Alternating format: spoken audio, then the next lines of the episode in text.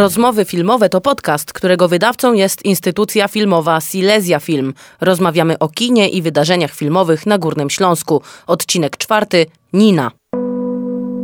Nagle na ich drodze stanął szpaler uniesionych spódnic. Szpaler szparek. Kobiety podnosiły te spódnice po to, żeby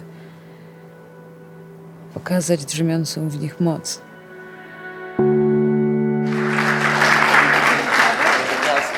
Witam bardzo serdecznie autorki filmu, witam również serdecznie Państwa. E, Na początek chciałem zapytać, bo e, czytałem recenzje prasowe tego filmu i gdzieś tam pojawiał się taki klucz, który mi się wydaje jednak dość ograniczający. To znaczy mam wrażenie, że to, że niektórzy próbowali przeczytać ten film tylko i wyłącznie w kontekście filmu, nie wiem, LGBT albo filmu e, lesbijskiego, to jednak troszeczkę zawęża e, pole jego interpretacji. Chciałem się zapytać, czy Wam taka interpretacja też nie wydaje się e, trochę ograniczona? Znaczy, to jest tak, rzeczywiście od samego początku mówiłam, że nie jest to, e, mimo całego szacunku, nie jest to taki środowiskowy e, ani lesbijski, bo wydaje mi się, że jednak opowiada trochę więcej i wyrasta ponad temat.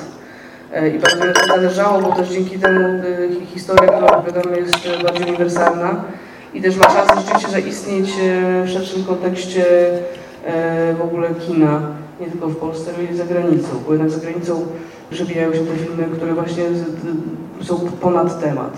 E, Czy życie Adeli, czy, czy Karol, jakby nie są tylko i wyłącznie o, o związku między dwiema kobietami, więc na tym nam zależało.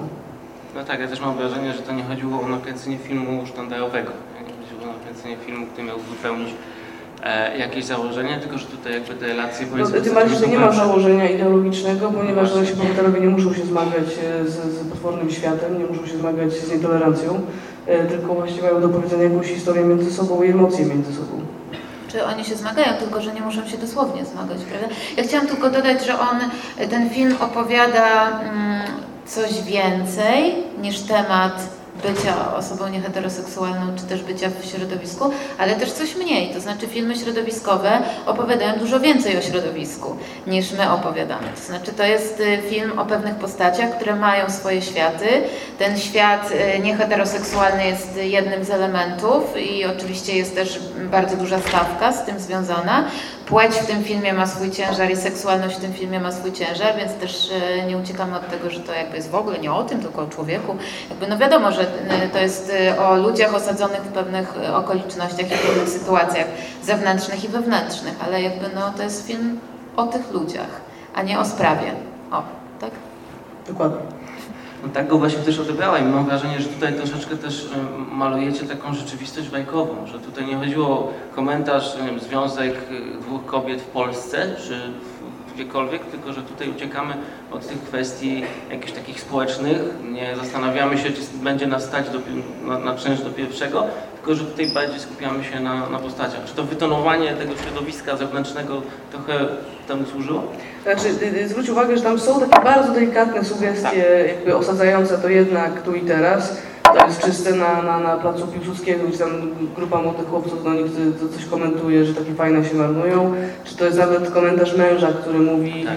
e, i co teraz powiesz o tym w szkole i tak dalej. Czyli jakby to są, ale to są takie drobne tylko sugestie, że jednak ten świat zewnętrzny istnieje. Natomiast nie, natomiast nie jest on tym, co y, y, każe im deklarować cokolwiek. Jakby na, na tym się skupiłyśmy. Tak, zgadza się. Tam też gdzieś matka mówi w pewnym momencie, że, że pomaga się utrzymywać. Tak, te, te, te Pomaga się utrzymywać, no się zabrania jej te wystawy robić, na wystawy zabra, zabierać młodzież. Jakby to wszystko tu istnieje. E, tylko jakby nie, nie, nie przerasta tego, na czym się skupiłyśmy. E, ale też mi się wydaje, że to właśnie jakby u, u, jakby legitymizuje tych bohaterów gdzieś tam w świecie, nie odbierając im przy tym decyzji w nich samych, a nie z zewnątrz. Czy nie chodziło o nakręcenie bajki, tylko chodziło o nakręcenie filmu, w którym te, te kwestie środowiskowe będą bardziej stonowane, żeby Znaczy, mi opowiedzieć się o po prostu wydawało, że żyjemy w świecie, gdzie bardzo bym chciała, żeby nie trzeba było rozmawiać o nietolerancji, o tym, czy, czy można w, w, pracy czy w domu się przyznać, bo to by trochę y, zabrało energii z, z emocji, z miłości, o której przede wszystkim chciałyśmy opowiadać. E, Dlatego ci bohaterowie trochę żyją w bańce jakiegoś takiego idea- idealnego świata. No ale wierzę, że gdzieś możemy do tego świata do, dojść w którymś momencie w tym kraju. E, Więc czemu już teraz tego nie zrobić? Jeszcze chciałem zapytać, bo to czytałem się, że Nina była filmem krótkometrażowym. Nie.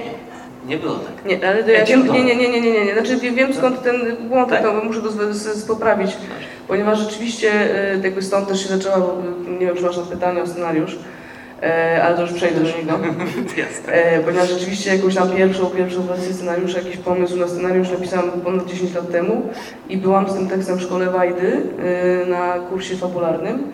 Ideą tego kursu jest to, że co pół roku powstaje scena ze scenariusza.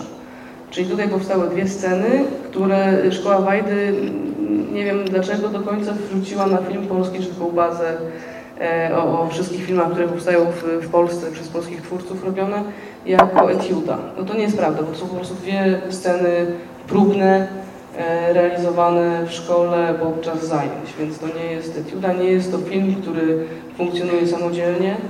E, natomiast były to, to sceny gdzieś tam z jakiejś pierwotnej wersji z tego scenariusza, który później, no mimo że mieliśmy producenta, jakoś nie udało się zdobyć na niego pieniędzy w tamtej wersji.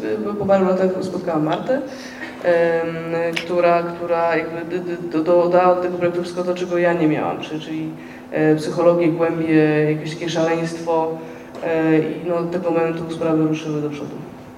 A czy postaci e, ten, te, tego, tego trójkąta zmieniły się w jakiś sposób? Znaczy założenie i szkielet, y, znaczy zmieniły się psychologicznie tak. Postaci się y, zmieniły, kiwa. fabuła się mało zmieniła. No tak, że jakby ten szkielet był jaki jest i rzeczywiście był to od początku trójkąt, małżeństwo, zmienił się zawód Niny e, i zmienił się zawód Magdy, jak już mówimy o takich... e, No rodzina Niny została Znaczy, dodana, została całe to dodana, tak, wesele, tak. zostało dodane się te, to środowisko Magdy, no jakby takie y, światy wewnątrz y, tej fabuły zostały dodane i przez to oczywiście musiały być jakieś zmiany fabularne też, no bo te światy prowokowały y, pewne zachowania, nowe postaci i tak dalej. Y, Więc jakby no ja mogłam tutaj skorzystać z jakiegoś swojego uczestnictwa w tym świecie LGBT, jakoś takiego trochę działackiego, a trochę imprezowego jeszcze wtedy. Już to nie pamiętam jak to było, ale wtedy tak było, to było ile, ja 6 też lat temu. To jakoś tak byłam bardzo zaangażowana imprezowo i krytycznie queerowo w rzeczywistość. E, Więc jakoś to mogłam dać. Tego w scenariuszu pierwotnym było trochę więcej niż w końcu w filmie, bo to też on nie mógł być taki długi, jak, e, jak, jakby był, gdyby to wszystko było. E, I no to moja fascynacja psychoanalizą i jakimś kobiecością, gdzieś moje krytyczno-feministyczne dociekania na temat tego, co to znaczy zderzać się ze swoją własną kobiecością w relacji ze zderzeniem się, e, może zaraz, bo się zaplątałam trochę, w konfrontacji siebie ze swoją matką. Jakby, to znaczy po prostu kim, kim jest moja matka dla mnie i co to znaczy, jak e, jestem nieoddzielona od pragnienia mojej matki na mój temat. No bo jest, nie, no bo, nie, no bo to, Strasznie się zamotałam, ale prosto, bo to jest gdzieś o więzi po prostu tej podstawowej, którą mamy pierwotną jako każda kobieta z matką i tej więzi, którą Ale mamy że ona jest problematyczna, tak? Że, że, że to jest tak, że Nina jest bardzo zamrożona w jakimś takiej e, swojej tożsamości, nierozpoznanej do końca przez nią, ponieważ ona jest jakoś nieoderwana. Nigdy nie udało jej się zdefiniować samej siebie, swoich granic e, jakoś tak dobrze i dopiero jak poznaje osobę, e, z którą wchodzi w bardzo głęboką, wreszcie prawdziwą, silną, namiętną relację, udaje jej się coś e, rozpoznać w sobie ten fragment, który jeszcze może ożywić i pójść do przodu. I, chodziło o to, żeby każda z tych bohaterek napotkała na tę drugą osobę, która pomoże e, coś w sobie rozmrozić. Coś sobie. Ty kiedyś mówiłaś o, jak to się mówi, opuszczeniu gardy? Coś robi z gardą? opuszczeniu gardy, bo Tak, że one obie, no ale tak samo Magda też, bo Magda ma, jest taka bardzo Tutaj obronna. wychodzi, która z nas jest bardziej sportowa. No właśnie, bo ja nie lubię metafor sportowych, nigdy ich nie rozumiem, zawsze je źle powtarzam. Więc tak. Mhm.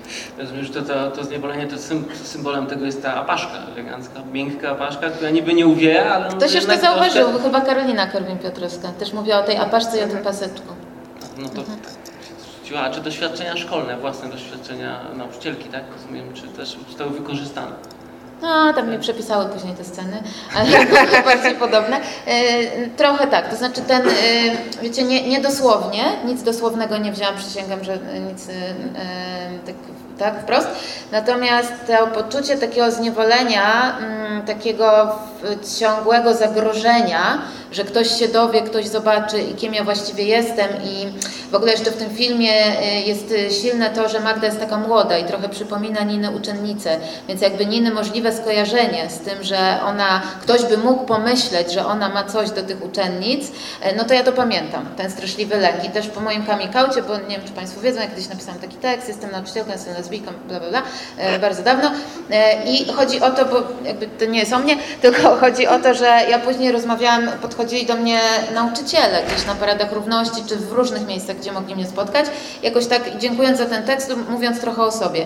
I właśnie bardzo dużo słyszałam takich narracji e, lękowych, to znaczy, że to jest e, naprawdę straszna sytuacja, e, tym bardziej dla osób, które bardzo lubią pracować w szkole, chcą pracować w szkole, a wiadomo, że tam to jest specyficznie kojarzone, bo zaraz jest kojarzone z pedofilią i po prostu osoby naprawdę boją się ujawnić i też mają jakieś takie swoje dziwne poczucie na swój temat, bliskie pogardzie.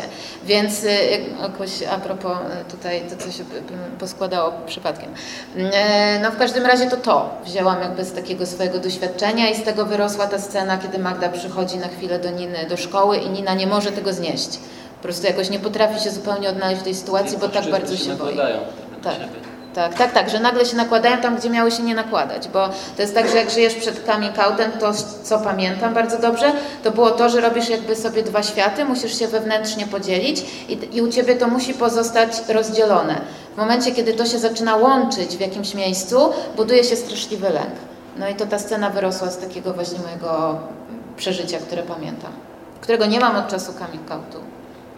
Super, bardzo dziękuję. Teraz pozwolę sobie na chwilę przerwać, bo nie chcę monopolizować tego spotkania. Jeżeli Państwo e, mają jakieś pytania, ktoś miał ochotę się zgłosić, czy jeszcze ciągle odparowujemy emocje związane z filmem? Jeżeli ktoś będzie zastosujemy, jeżeli mówiliśmy o szkole, to szkolną metodę może zastosujemy, jeżeli ktoś ma ochotę o coś zapytać, jeżeli już jest do, dojrzał. Nie, no szkolna metoda to jest taka, e, że się wzywa konkretne osoby. Tak. Ale to też jest ten sam problem. Ale mnie bardzo ciekawi na przykład, bo ciekawiła mnie ta wasza rozmowa o bajce, że, że, że coś w bajce, w bańce, że oni są, że to jest takie, prawda, jakieś bajce. idealistyczne. A ty nie mówiłeś o bajce wcześniej? ja właśnie mówiłem, że te, te tony są wyciszone, ale że to nie jest bajka. A że jest tam delikatne sugestie jakby tego bo właśnie mnie się wydaje, społecznej są. Bo mnie się wydaje, że to taki straszny ciężar w tym filmie jest. Ja nie wiem, czy Państwo czuliście, że to jest jakieś idealizowane, że oni mają tak, żyją w takim świecie, w którym jest tak jakoś dobrze. No nie, ale to nie, nie, ale to nie roz, rozdzielmy, że dobrze w, w sensie jakby ogólnospołecznym, a dobrze osobiście to tak dobrze mnie jest, no bo to nie jest komedia, nie? Więc... No, no ale nie, nie psuj mi, ja chciałam zadać jakoś, jakiś problem postawić. No i zepsułaś. Dobrze, to ja w takim razie. To dalej z listy. Zadam pytanie ze swojej długiej listy, bardzo Państwa proszę o pomoc. E, są w tym filmie sceny, w których udało się, mam wrażenie, uzyskać emocjonalne napięcie poprzez detale. Mi się na przykład bardzo podoba sekwencja na początku w samochodzie, kiedy dziewczyny jeszcze nic ze sobą nie mają i jest ten taki no, gest, który się wykonuje, kiedy mhm. się wrzuca bieg wsteczny i ten gest jest wykonany z taką obawą i delikatnością i nie wiadomo jak się do tego zabrać. Mhm. To mi się trochę, może to ale mi się trochę skojarzyło z y, filmami Linklatera takie mm. momenty i chciałem zapytać, czy atmosfera na planie filmowym sprzyjała czemuś takiemu? Wydaje mi się, że to musi być powiązane. Tak, znaczy tutaj w ogóle jest takich dużo rzeczy, które powstały w trakcie w ogóle, jakby sama realizacja tego filmu była dość magiczna. Natomiast my dość szybko zrozumieliśmy, że ten film się wydarza właśnie między takimi gestami, spojrzeniami. Dlatego tak trudno, jak ktoś mnie pyta przed obejrzeniem filmu, o czym to jest, y, powiedzieć, no bo oczywiście historia w skrócie jest z dwóch zdaniach do powiedzenia ale tak naprawdę co jest ważne, to wszystko to, co jest jakby do, dookoła. I rzeczywiście te wszystkie gesty się robiły, tak samo jak ten gest Niny, która się tak głaszcze po włosach. E, to z kolei nam umożliwiła charakteryzacja, no bo Julka miała wcześniej dłuższe włosy i w momencie, kiedy się zdecydowałyśmy na, na tę krótką fryzurę, okazało się, że ją strasznie uwalnia. Bo, bo długie włosy były jakoś dla niej komplikacją z różnych powodów i w momencie, kiedy je ścięliśmy, ścięłyśmy, E, jakby to dało jej taką totalną wolność, też jakby wobec siebie i swojego ciała. I ten gest się nam właśnie zrodził już w trakcie. To też później podkręciliśmy trochę dźwięku, bo rzeczywiście no, nienaturalnie dodaliśmy dźwięk głosów. E, tak trochę nawet głośniej, niż by się go w rzeczywistości słyszało. E, ale tak, to taki właśnie ten, ten gest w samochodzie, to taki wyszedł i, jakby, i to są prawdziwe gesty, nie? że jakby było, naprawdę tam jeszcze między nimi nic nie ma, wręcz przeciwnie, chciała, i na pewno by chciała, żeby nic nie było. E, ale że to tak właśnie krok po kroku takimi małymi e, spojrzeniami się rodzi. Chciałem też, bo wspomniałaś o takich drobnych gestach i o tych odgłosach, to bardzo często kojarzy mi się z filmami Davida Lyncha. I, e, Piękne referencje, słuchajcie. No, nie można sobie wyobrazić dużego debiutu niż porównanie naprawdę taki mistrz. Bo Lynch powiedział też kiedyś, że, że w filmie, że on to chyba porównywał do oka kaczki, nie wiem dlaczego, ale powiedział, że są w filmie takie momenty jakiejś emocjonalnej kulminacji, które niekoniecznie muszą być kulminacją fabularną. Takie sceny, które są takimi, takimi kryształkami. Mm. Właśnie i u to nie, niego nie muszą być najważniejsze sceny. Chciałem zapytać, No. które według Was, dla Was, które to są sceny w tym filmie. Trudne pytanie. To, to, jest niezłe pytanie. Ja właśnie gdzieś tam myślę o, o takich scenach właśnie jak o tym placu Piłsudskiego, gdzie one po prostu wyszły z imprezy, gdzie, gdzie właściwie też nic się nie wydarzyło, a e, bo ta Nina nagle wraca do domu i mówi e, wróciłam i to jest czujemy, że to jest totalnie inny powrót. Bo ona tam, e, jest taki refren, że ona wraca parokrotnie do domu, jest ten refren z tym kocham cię, kocham cię i jakby czujemy, że to jest pierwszy raz, kiedy ona to mówi inaczej. Że, że to, to, to jest ta zmiana. Mimo, że popularnie no, nic się tam nie, nie wydarzyło, no poszło na imprezę, nie? E, I jakby i, były te kradzież nośniki, która jakby no, też nie jest jakimś popularnie jakimś tutaj wielkim twistem, ale jest czymś takim, co, co nagle y, w, w głowie coś zmienia. E, I znaczy myśmy takiego chyba nigdy tego aż tak nie analizowały, bo tam się jakoś bardzo intuicyjnie zrodziło samo. Znaczy, nawet rozmawiałyśmy dzisiaj o tym, że jest wiele podręczników scenariopisarstwa, które tak e, analizują scenariusz, dzielą go na e, sekcje, akty i tak dalej, a myśmy tak naprawdę nigdy się na tym nie skupiały nie pisząc. pisałyśmy podpunkty zwrotne ani nic. I nic, nic dzisiaj się śmiałam z tego, że właśnie w tych podręcznikach scenariopisarstwa są takie też e, recepty na to, żeby się s- sprzed, jakby sprzedał bohater i e, tak dalej, i film. I że na przykład e, sex in the middle, czyli na środku filmu ma być seks, zawsze po środku filmu. Kompletnie tego nie wiedziałam, e, kiedy pisałyśmy Ninę i później obejrzałam i się okazało, że dokładnie po środku jest ta scena seksualna, kiedy e, Nina przychodzi do Magdy, więc naprawdę niektóre rzeczy robić totalnie intuicyjnie, ale wydaje mi się, że patrzeniem w oko kaczki Lyncha, czyli tym, bo według niego to są te momenty takiej niesamowitości, bo Lynch, jak wiadomo, jest mistrzem budowania tego niesamowitego, czyli tego Heimlich e, freudowskiego. I dla niego te momenty w filmie są, wiadomo, najważniejsze, to dla mnie takim czymś jest zawsze, kiedy Nina jest w łonie. Znaczy, kiedy ona tam leży i ten, ten, ten kawałek, kiedy Nina jest w łonie, a Wojtek na tle e, warsztatu samochodowego i wtedy wzrasta, znaczy jak ja oglądam to, to, to wzrasta mi jakiś lęk, znaczy jakiś niepokój.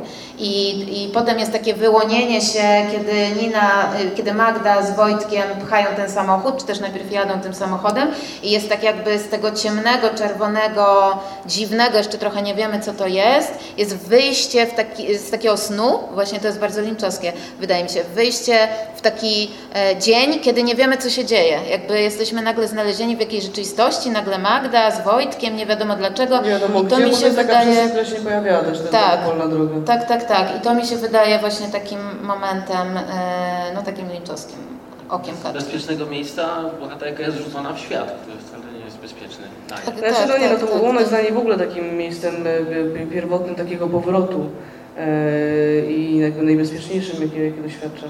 A no, Wojtek ma swój świat też i to, to jest było dla nas bardzo ważne. A ta instalacja artystyczna na początku towarzyszyła temu filmowi, czy w pewnym momencie? To, to, to, tu mamy jakby tę historię, ona jest bardzo długa.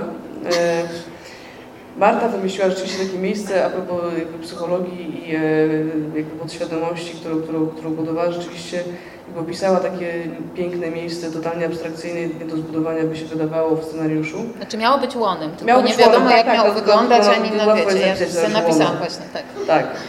Nina wchodzi Super. do łona. E, Proszę.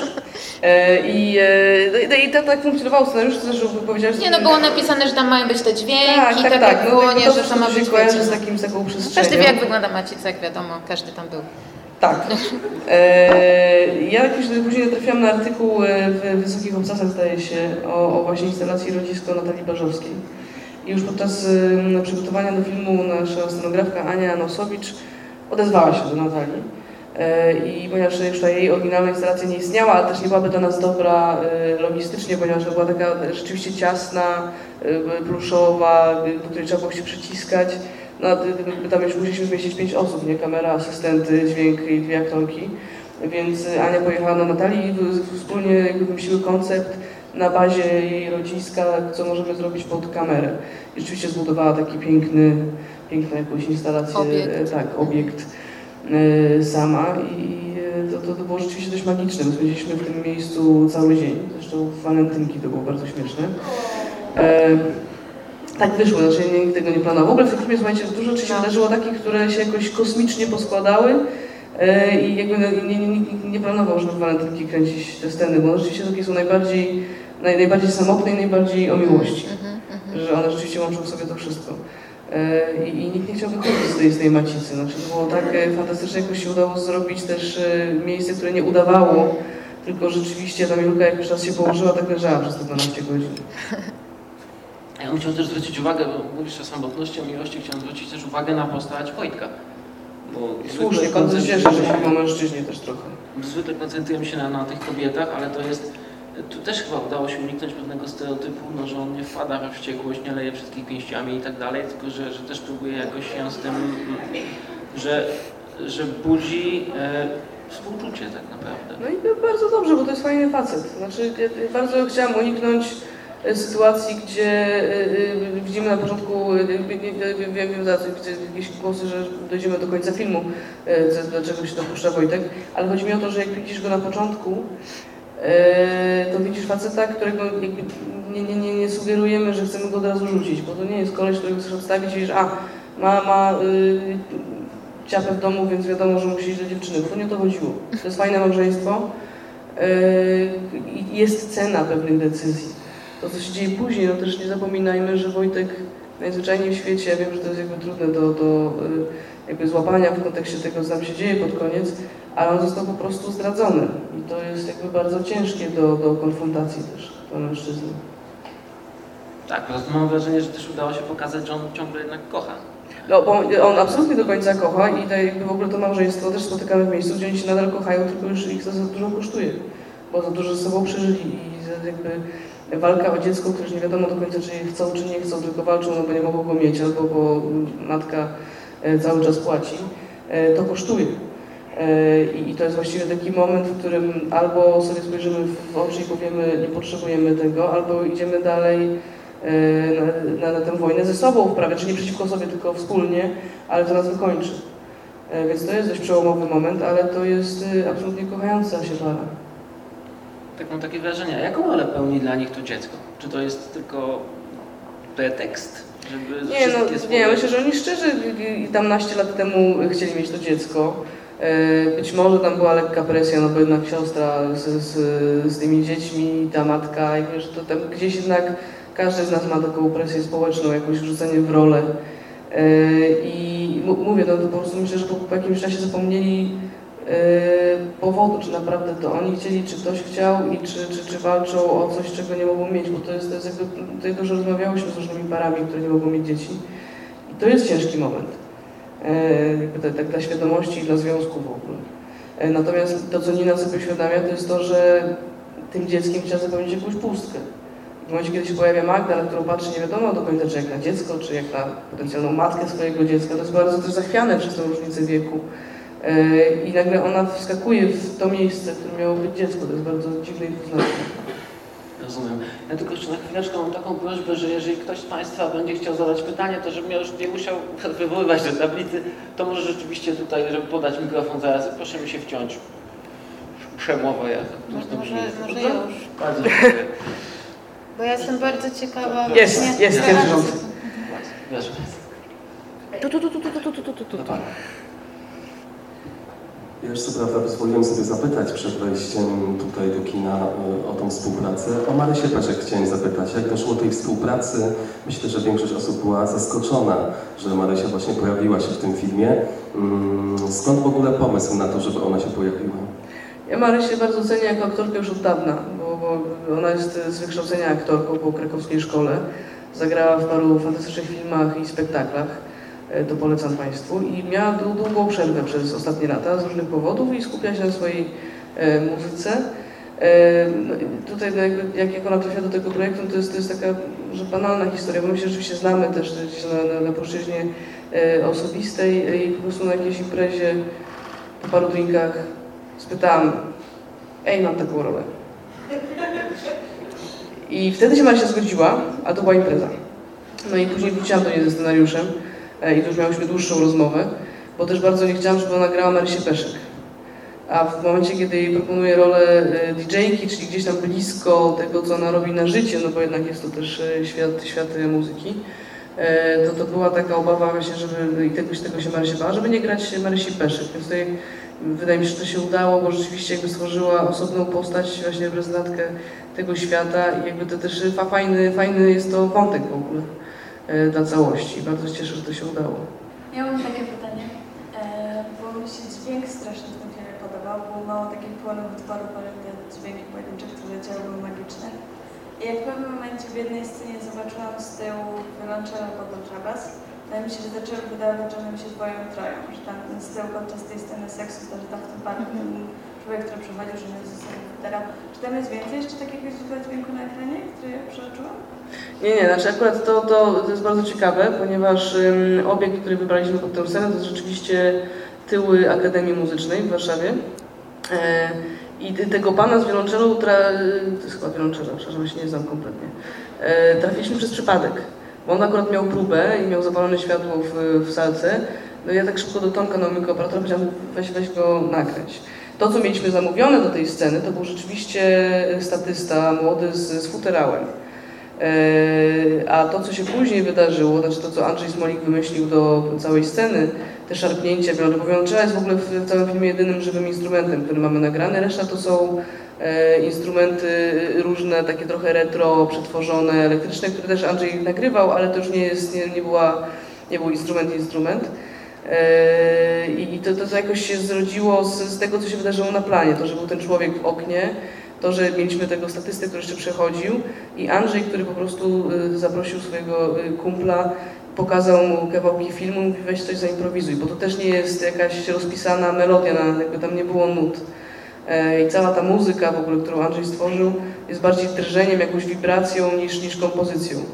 Też dlatego się zdecydowałam na współpracę z, z, z Andrzejem Smolikiem, bo wydawało mi się, że to będzie ciekawe do tego filmu, żeby złapać troszkę inną jakość muzyki filmowej, żeby to się odróżniało od tego, co, co słyszymy w ogóle, bo, bo jakby tutaj rzeczywiście to jest osobny byt, a jednocześnie nie jest to coś, co e, zabiera historii.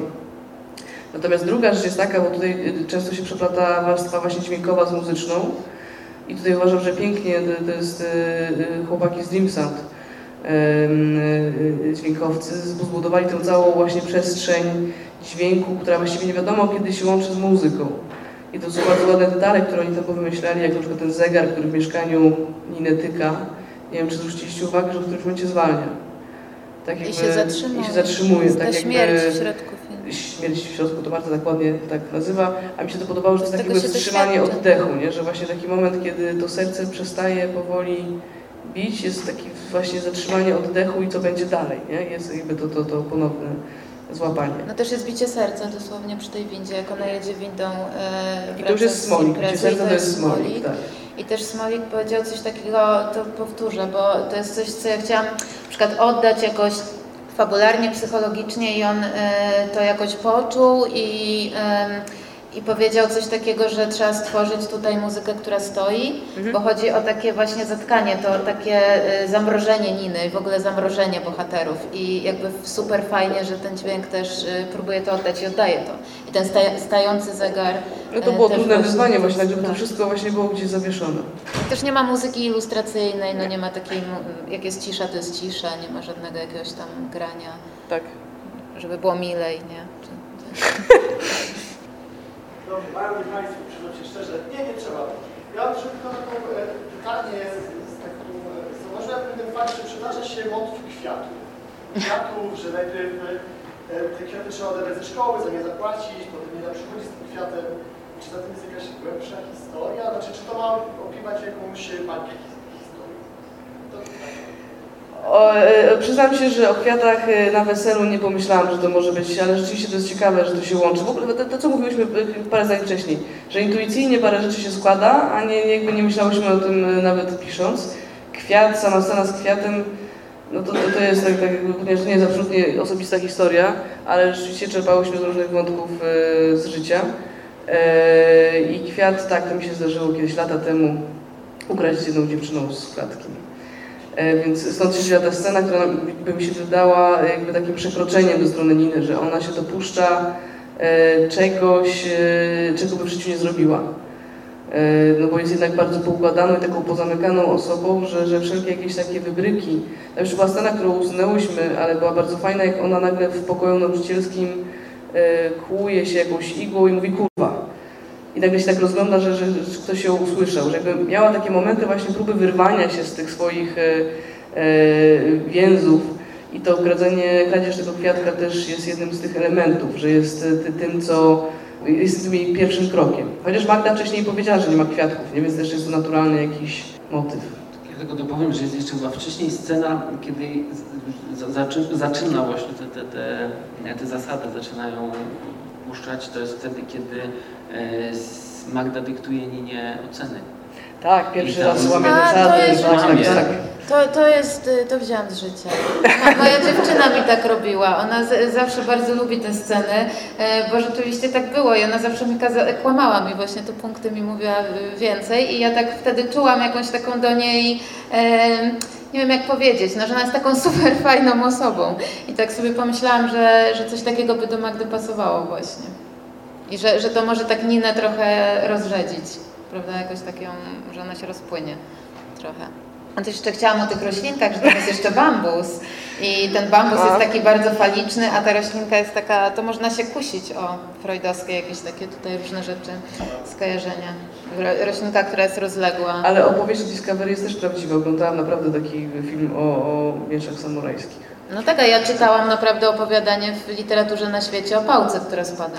Nikt nie rozumiał tej sceny nigdy, że o czym oni w ogóle rozmawiają. To się oczywiście tłumaczy tym, że, że, że oni są upaleni i właściwie Magda coś tam mówi, ktoś coś tam słyszy i tak dalej, ale rzeczywiście jest takie japońskie opowiadanie o tym, że facet spada jako pałka z nieba.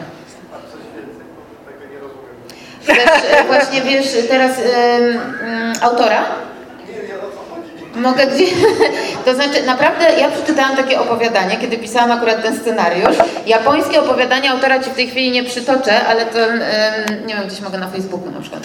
E, W każdym razie e, o tym jakieś takie absurdalne dość opowiadanie rzeczywiście, że siedzi dwójka hipisów, opiera się o ścianę i nagle jednemu z nich czy jednej spada pałka na głowę i potem jest taka historia, że to jest facet, który ma jakieś życie, już nie, nie pamiętam jak wygląda jego życie, w każdym razie on umiera, idzie do nieba, a wraca z powrotem na ziemię jako pałka. No i to jest takie normalne w tym opowiadaniu, w sensie to jest jedno takie...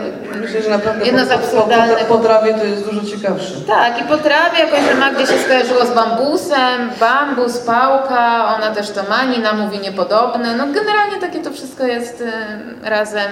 A nasz fotosista Robi- nazywał się Robert Pałka i myślę, że to jest A. No to, Ja mam takie pytanie, skąd się wziął pomysł i co to tak naprawdę znaczy ta scena, kiedy panowie nadzy sobie tam chadzają w takich nakładkach? To jest y, instalacja Kasi Kozyry. To jest to, o czym Nina mówi na początku w szkole. E, Katarzyna Kozyra Chłopcy, to jest rzeczywiście jej, e, jej instalacja, jej video art.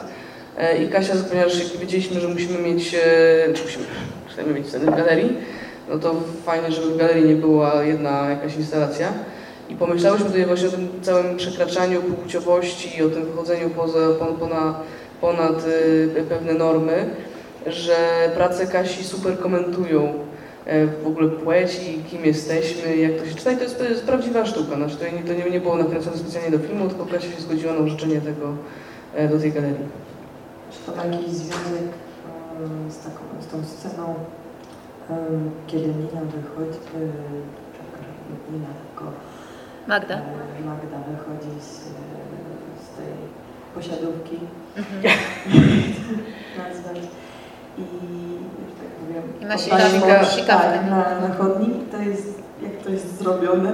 Ale To jest prawdziwa, to jest prawdziwy To jest prawdziwa instrument, sikawka, To jest tak. prawdziwa sikawka. Polecam. Są takie gumowe sikawki dla kobiet.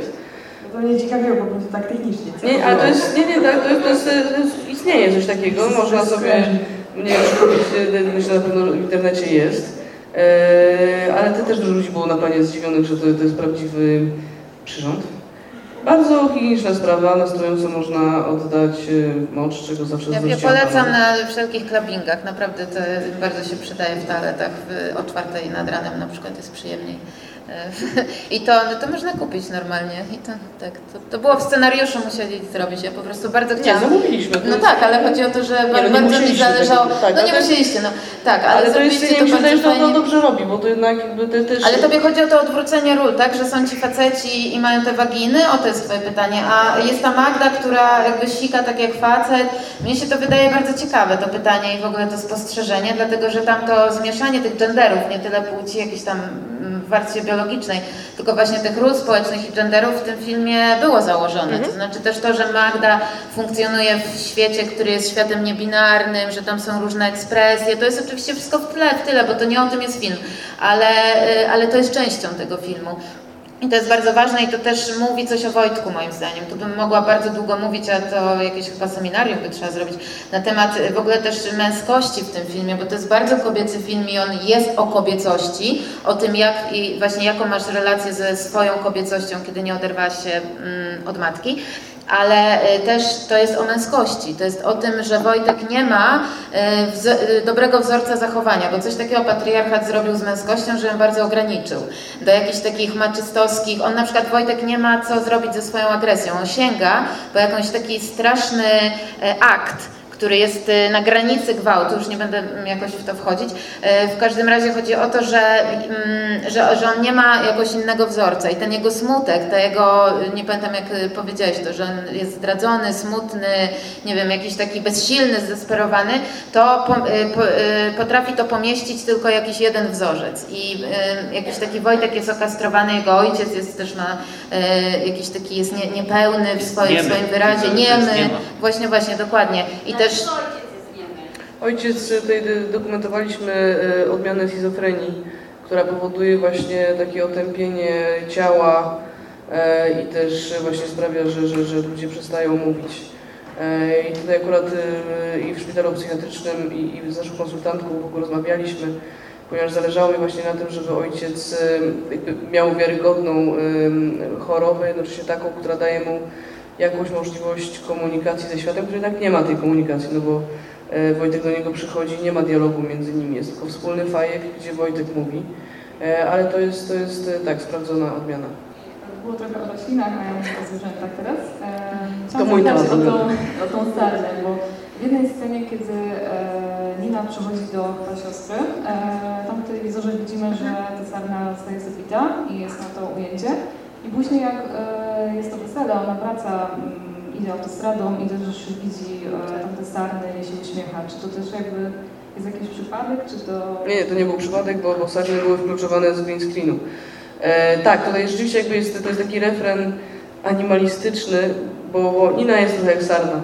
I w momencie, kiedy widzi tę sarnę w telewizji, to jest tak jakby ona sama, czy to jakby podkreślamy cały czas, że ona jest martwa do któregoś momentu filmu. E, sa- sarny mają to do siebie, że jak, jak stoją przy drodze, e, to w ogóle nie, nie reagują na samochody, że ten szum samochodów, one mogą tam stać e, i nic się nie dzieje. W momencie, kiedy samochód się zatrzyma, ktoś od, uchyli okno i nawet szepnie coś, sarna ucieka. I taka jest Nina. Gdzieś tam ma w sobie e, jakąś totalną panikę na, na właśnie na, na, na, na ludzi, ale jakby w sensie takim osobistym. I ten, jakby ta ostatnia scena na autostradzie jest i e, jakby powtórzeniem tego snu, który ona mówi Magdzie, że właśnie idzie autostradą, nic się nie zatrzymuje. E, I to jest jakby na pograniczu jakiejś onirycznej sceny po tym weselu. I widzi tę sarnę i ma jakby po raz pierwszy od dawna też, też patrzy tak szczerze na kogoś, na, na życie, e, które reprezentuje ta sarna. I jest to jakiś taki moment przełomowy. Natomiast nie było to przypa- przypadkowe, ponieważ nie mieliśmy saren na planie. One były dodane w postprodukcji. Ja chciałam zapytać, e, szczególnie interesuje mnie tutaj ten rys psychologiczny, czy, e, czy ktoś był jakiegoś typu pierwowzorem dla którejś z postaci głównych? Czy tylko było to jedna osoba, że, że życie jednej osoby e, nie albo... życie, nie życie, wnętrze? ta wielowarstwowość danej osoby jakaś? Nie. Jedna osoba nie. Nie, to się poskładało parę rzeczy. Ale to, to ciekawe, to już, to już kiedyś mówiłam, że jak te 10 lat temu jakoś zaczynałam tą y, drogę, to myślałam, że jakoś tak bardziej się identyfikuję z Magdą, bo to jakby może, może mówić z poziomu identyfikacji z jakimś bohaterem. Ale nie, nie było inspirowany żadnym, żadnym konkretnym. bo pod koniec drogi z kolei czułam się jakoś bardziej związana z Niną, to jest ciekawe bardzo. Ale nie ma, nie ma jednej osoby, ani dla, znaczy dla żadnego bohatera nie ma jakiegoś pierwowzoru konkretnego. Natomiast jakaś wiązka przeżyć prawdopodobnie idzie z nas. Jedna z Ciebie, jedna, jedna ze mnie. E, Ja na przykład, Magda była dla mnie o wiele bardziej obca niż Nina. Ninę pisałam dużo bardziej z siebie. Nie dlatego, że jest nauczycielką, bo przez długi czas pisania scenariusza ona miała w ogóle inny zawód. Bardzo późno zdecydowała się, że jest nauczycielką. Ja w ogóle się broniłam rękami i nogami, że w ogóle nie chcę, bo to będzie za blisko i tak dalej. E, Ale jakaś taka jej we- wewnętrzność i ta właśnie wie, wielopoziomowość, ja bardzo to brałam z siebie, ale potem to zostało jeszcze przetworzone i odbudowane w sobie przez aktorkę przecież, więc to znowu jest, y, powstaje inna osoba. Natomiast Magda była dla mnie zawsze zagadką. Miałam straszny problem z Magdą, ponieważ ona jest mocno autodestrukcyjną osobą i ona jakby bardzo się bawi. Może się wydawać, że ona na początku, że ona jest taka, bo ma jakąś taką siłę niesamowitą, ale ta jej siła e, jakby pożywia się, czyli jakby tak jest Magdy. Znaczy Magda sama z siebie coś musi zjeść, zepsuć, żeby jakoś trwać i iść do przodu. I to ona ma taki mocno masochistyczny rys, który wychodzi bardzo mocno w tej scenie z, z Wojtkiem. I to było dla mnie bardzo trudne pisanie tego. I bardzo trudne było dla mnie i ze względów ideowych, że daję lesbijce, tak, znaczy, że po prostu zamiast pisać afirmatywną, autoafirmatywną lesbijkę i tak dalej, to piszę jakąś taką e, osobę z, z dużą e, dozą masochizmu, ale potem zrozumiałam, że ona już musi taka być, że po prostu e, jakoś e, w takim pomyśle Olgi jest jakiś taki dostęp, czułam dostęp do, do jakiejś takiej prawdy, tego typu osoby i tylko pilnowałam, żeby tego jednak nie zatracić w tych swoich ideowych lękach i żeby to utrzymać, bo wydawało mi się to bardzo ciekawe. I o tym też można dyskutować na poziomach symbolicznych, naprawdę e, co to... Mm, a dobra, ale to jak będzie w to wtedy tak ja się zaraz rozgadam. No w każdym razie chodzi mi o to, że to jest nie tylko psychologiczne, ale też społecznie jakby co to znaczy funkcjonować jako lesbijka w świecie i e, jakby czym się możesz karmić, żeby przetrwać z taką właśnie siłą. No. Magda bawi się tym, że kradnie zabawki z tego genderowego pudełka mężczyzn. Tam jest ta piłka nożna, tam są. Podobno też były zarzuty y, skierowane w stosunku do tego fi- filmu z, środowiska LGBT, że to jest zbyt. Nie wiem, czy to prawda, przeczytałem Coś było, gdzieś, tak. że, że ona jest. Kreuje jakiś negatywny wzorzec. No właśnie, o to mi chodzi, że ja też miałam te lęki, ale potem zrozumiałam, że tam jest ważniejsza sprawa, że jakiś, e, gdzieś ta prawda psychologiczna i też prawda o tym, że żeby tak przetrwać z taką właśnie gardą, to, e, to, to po prostu e, ona akurat ma taki sposób, że ona mm, no gdzieś bardzo siebie nadużywa. Że, że, że jakby używa życia, ale też siebie nadużywa.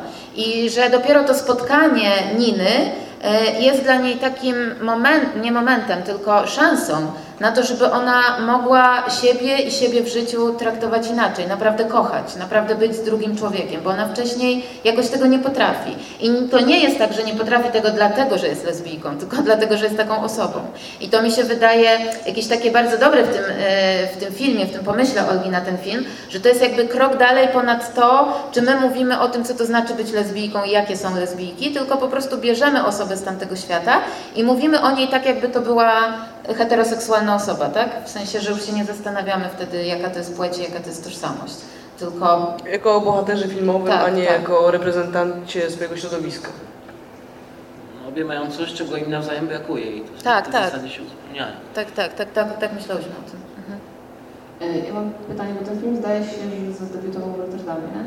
Tak. E, I tam jest taka scena, która... To, chyba pierwsza scena w, w warsztacie samochodowym, jak e, Magda daje portfel i coś mówi... Tam o- jest- Dokumenty samochodu. Ale też, Tak, że, tak. że klucze i przy tym jest wisiorek z tęczą? O to ci Tak, chodzi? tak, tam jest właśnie Wisiorek stęsiał i on coś mówi, że... e, Też jest za tęczą. Na lewo, ale on powinna po prawo, a to chodzi o, o chyba światłowałcie, tak? A, że kierunkowska z lewy czy prawy. Tak, tak.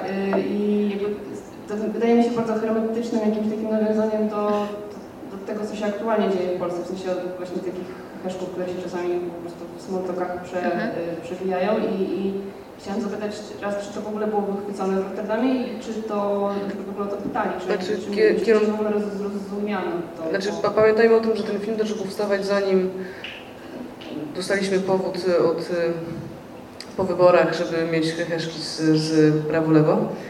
E, więc jakby tutaj nie było i też, też e, jakby proces tworzenia filmu jest tak długi, że, że no, trudno jest się wstrzelić w jakąś sytuację polityczną. E, więc to nie miało tutaj nic, nic żadnego podtekstu. Tęcza wiedzieliśmy od razu, że oczywiście w Polsce będzie tematem, zwłaszcza w Warszawie, gdzie wszyscy wiedzą, też, też znają sytuację z tęczą na Placu Zbawiciela, że to będzie odebrane jakby z jednej strony niszowo, a z drugiej strony no, wszędzie na świecie tęcza znaczy to samo, więc za granicą Ale byłem za tęczą jest taki Byłem tekst tęczą y, jest o warszawskiej o warszawskiej tęczy, tęczy, za granicą w tłumaczeniu angielskim jest też, że jestem za tęczą, czyli jest to bardziej ogólne. Mhm. E, więc tutaj myślę, myślę że nie, nie, ma, nie ma straty, ponieważ widz zagraniczny po prostu czyta to w kontekście bardziej uniwersalnym, a w Polsce jest to, jest to czytane jakby po tym, co to, co to znaczyło dla nas. Ale to, to jest ciekawe, bo w ogóle za granicą ym, film właśnie ma jakby taki, jest odbierany bardzo uniwersalnie, to mnie cieszy. A z drugiej strony zawsze na takich spotkaniach pada pytanie, jak ten film jest odbierany w Polsce. Czyli że gdzieś tam wszyscy mają z tyłu głowy to, że, że u nas jest jak jest i, i co w związku z tym ten film wnosi. No, ale nie, nie, nie planowaliśmy premiery na 2018. Nie planowaliśmy Em, tego, co się stanie. Nie planowaliśmy tego, co się stanie. W Ym, polityce w sensie. Wbrew pozorom pieniądze z Polskiego Instytutu Sztuk Filmowych dostaliśmy już po wyborach, e, więc jakby jest dużo elementów. A to jest mega super ciekawe pytanie w ogóle, bo próbuję sobie teraz, wiesz, przypomnieć jak to było, jak, jak ja pisałam ten dialog. Nie, i to co miałam... ja pisałam, pamiętaj dialogi. Ale nie, właśnie to lewy, prawy to właśnie wydaje mi się, że... Dobra, no wszystko Nie, ale jedno. przede W wszystkim- każdym razie nie, i tak sobie nie mogę nic przypomnieć, żeby, żeby było tam jakieś jeszcze jedno znaczenie, więc chyba to e, po prostu znowu jest jedna z tych rzeczy, co powiedziałaś o tym kosmosie. Bo, bo sam ten film jest właśnie zrealizowany w taki, nie lubię tego stwierdzenia, w taki światowy sposób. W sensie on jest bardzo realizacyjnie oderwany od tego, co, yy, co bardzo często widzimy w no, jakichś takich polskich arthouse'owych produkcjach. On jest, on jest po prostu mm, no, zrobiony takim, mm, nie chcę powiedzieć, że jak serial Netflixa, bo nie, nie, nie jest taki. Jest po prostu yy, jest super zrealizowany, ma przede wszystkim w ogóle świetny dźwięk. E, co chyba, no, no nie wiem, rzadko się zdarza w polskim kinie. E, Więc on jakby już w ogóle na dzień dobry jest, e, jest po prostu niski próg wejścia dla kogoś, kto nie jest, pol, nie jest polskim widzem. E, Więc zastanawiałam się, czy właśnie te wszystkie takie rzeczy, które są w dialogach, które dla polskiego widza są właśnie wielopoziomowe, czy dla właśnie, czy dla widowni festiwalowej, czy w Rotterdamie były, były również wielopoziomowe, tylko inaczej. Czy, czy po prostu były jakby Znaczy ja myślę, że to, co było ważne, przychodziło, ale to, to fa- fajnie, że to mówisz, bo jakby zależało nam, żeby ten film wyglądał inaczej i wygląda. Eee, ale i zawsze mieliśmy też świadomość, że to jest wiele takich elementów, nie tylko te e, polityczne, bo, znaczy one nie są nawet polityczne, są tam może podświadomie polityczne, ale też e, te, te odwołania do sztuki. No przecież jest jasne, że e, za granicą dyskusja o, znaczy Kozera nawet jest gdzieś tam znana, Natalia Barzowska w ogóle, myślę, e, a w, w, w, nawet w Polsce, no kto widział Bogartę ostatnio, Godarta, no, to jest jakby już taka referencja mocno niszowa, ale też jakby mieliśmy świadomość, że to, co jest w filmie jest i tak odbierane tak, jakbyśmy chcieli, a jeżeli ktoś widział, to ma jakby ten dodatkowy jeszcze e, jakby walor referencji jakiejś, więc to jest, to jest jasne, no, ale jakby nie musimy też wszystkiego dopowiadać, bo, bo jakby na tym poziomie, na którym chcieliśmy, to jest i tak odczytywane. Przy okazji zachęcam do obejrzenia Pogardy. Bardzo fajny film, jakoś rzeczywiście pod koniec już przygotowanie do filmu nam dużo pootwierał. To ja w takim razie chciałem zapytać jeszcze, bo y, film jest y, bardziej rozegrany na emocjach nawet niż na wydarzeniach, takie mam wrażenie. Tak, tak. I w związku z tym chciałem zapytać, które pod tym względem, które sceny były najtrudniejsze do realizacji, biorąc też pod uwagę no, aktorów i, i, i relacje między nimi. Ha. To była tak miła praca. Znaczy, y, y, y, teraz powiem coś absurdalnego, ponieważ nie, nie było, ponieważ byliśmy tak dobrze przygotowani. Ponieważ przeważnie to, co jest problemem polskiego kina, to jest to, że jest nieprzygotowany, niedopisany i niedomontowany. Czyli te rzeczy, które są teoretycznie najtańsze w produkcji, czyli przygotowanie i montaż są zawsze pospieszane, no bo już jest nakręcone. A my akurat tutaj bardzo oldschoolowo przygotowaliśmy się do filmu. Więc realizacyjnie nie było żadnych niespodzianek. Tak samo przegadaliśmy bardzo y, konkretnie wszystkie sceny seksu, których się okazało w filmie jest dużo. Nie wiem, nie, nie czułyśmy, pisałyśmy, później się okazało, że to jest... y, A żeby było pięć. A żeby było ciekawiej, musieliśmy zacząć od najtrudniejszych scen ze względu na dostępności aktorki Dani Lochowowej, e, czyli tej stewardessy, która tam wraca, Ady. E, Bardzo mi zależało, żeby Tania wystąpiła. Jest, jest to absolutna gwiazda na Słowacji i w Czechach. E, Fantastyczna aktorka i ona miała tam do dyspozycji dwa dni, a mieszka, musieliśmy zacząć od mieszkania Magdy, bo później już było różne powody. Więc e, dziewczyny musiały fizycznie zacząć od wejścia na do, wanny ze sobą, co wydaje mi się, że no, gdzieś tam też się zbliżyło, że jakby wszystko to, co mogliśmy przed sobą pokazać, to pokazaliśmy pierwszego dnia. Ehm, więc na pewno nie były to sceny seksu, które były najtrudniejsze o dziwo.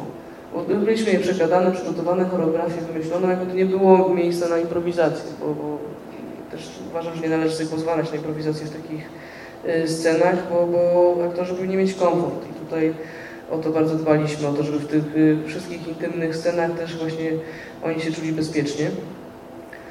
Ehm, Myślę, czy coś nam jakoś sprawiło jakąś, jakąś trudność, ale naprawdę nic nie przychodzi do głowy. Chyba się w szkole najbardziej namęczyliśmy. Nawet nie wiem dlaczego. Jakoś coś było tego dnia e, dziwnego. E, a tak to tylko temperatura dawała się znaki, no bo wymyśliliśmy sobie z Tomkiem, że chcemy kręcić zimą. To jest piękne. Zimne, zimne takie powietrze, niskie światło.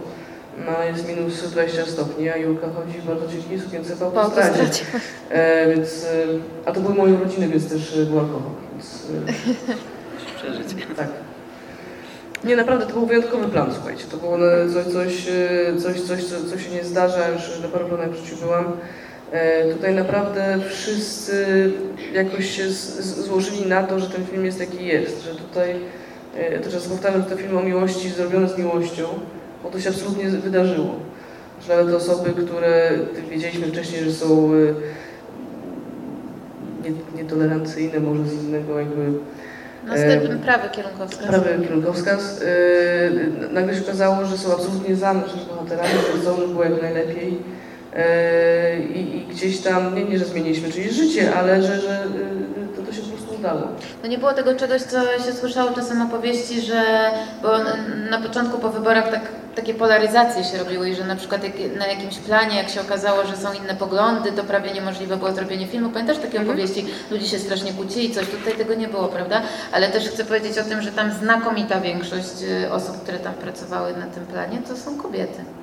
Tak. tylko chciałam to powiedzieć. Tak, jakby w dobie, w dobie Stowarzyszenia Kobiety Filmu 50 na 50 do 2020 roku my absolutnie jesteśmy w czołówce jako ekipa Niny, bo większość twórców to kobiety. Ale taka znakomita większość, nie Tak. to, że 60%, tylko więcej.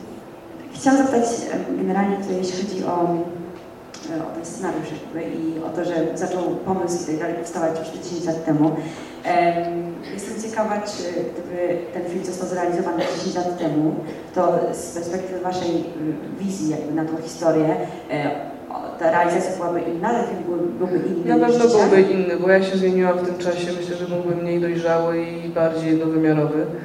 Mi tam gdzieś te 10 lat dobrze zrobiły, znaczy i warsztatowo, jakby w doświadczeniu jakimś, że, że y, gdzieś tam po prostu ten film musiał dojrzeć. Znaczy ja do, do niego i on do mnie, więc oczywiście y, y, marudziłam, że, że nie mam filmu przez tyle lat, ale dla filmu myślę, jest to dobrze. Względem spojrzenia jakby na tą kwestię środowiskową, jak to się 10 lat zmieniło? No nie no, dzisiaj to byłam gówniarą po prostu, która już może nie chodziła po klubach, ale, ale myślę, że miałabym mniej do powiedzenia w, w, jakby z perspektywy kobiety w średnim wieku, która jest e, e, jakby w momencie transgresji, coś co teraz mnie bardzo interesuje w kinie i o czym chcę opowiadać.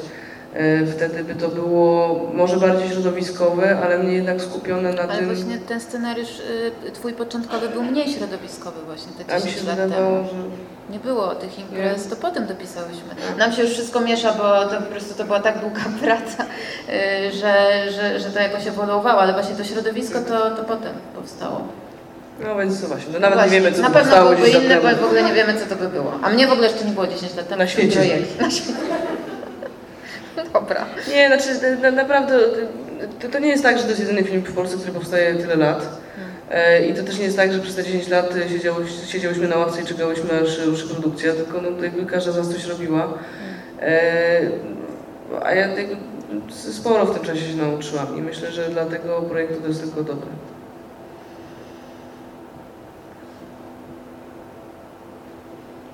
No i tutaj pan cały czas chce coś powiedzieć, coś czuje. Nie? Aj, Teraz byłem jak w szkole, z wywoływaniem. Może jakiś zarzut? Ja chciałem jeszcze nawiązać, przepraszam. No co? E, Chciałem nawiązać do tego, co, e, powiedziałaś o tych e, genderowych zabawach, o czym Mhm. właśnie e, uświadomiłem sobie, że dwie sceny erotyczne, które tam są z Wojtkiem, to są no, najpierw chyba gwałtu, mm, a potem no też de facto scena, która nie polega na zbliżeniu miłosnym, ale w obydwu Mhm. przypadkach kobiety są na górze. Jakby on staje się... e, Tak, a obie sceny między kobietami są tak?